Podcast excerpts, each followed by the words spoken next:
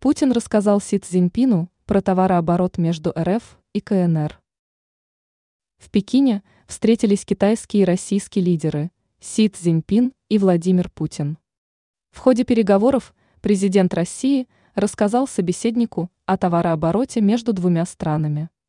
По словам Путина, показатель по итогам года, как ожидается, превысит 200 миллиардов долларов, информирует пресс-служба Кремля.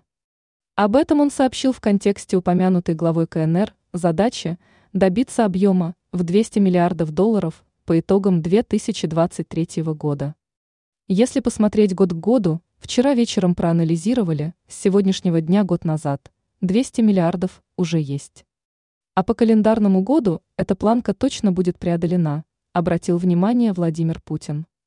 В свою очередь, Си Цзиньпин согласился с тем, что показатель по товарообороту приближается к историческому рекорду, а торговля Пекина с Москвой углубляет в том числе политическое доверие. За 10 лет, начиная с 2013 года, мы с вами, господин президент, провели 42 встречи, наладили добрые деловые отношения, крепкую личную дружбу, сказал китайский лидер. А его собеседник отдельно подчеркнул экономические успехи Поднебесной. Путин заметил – ни один мировой лидер на 100% не знает, как будет реализовываться запланированное им, но у Китая все получится.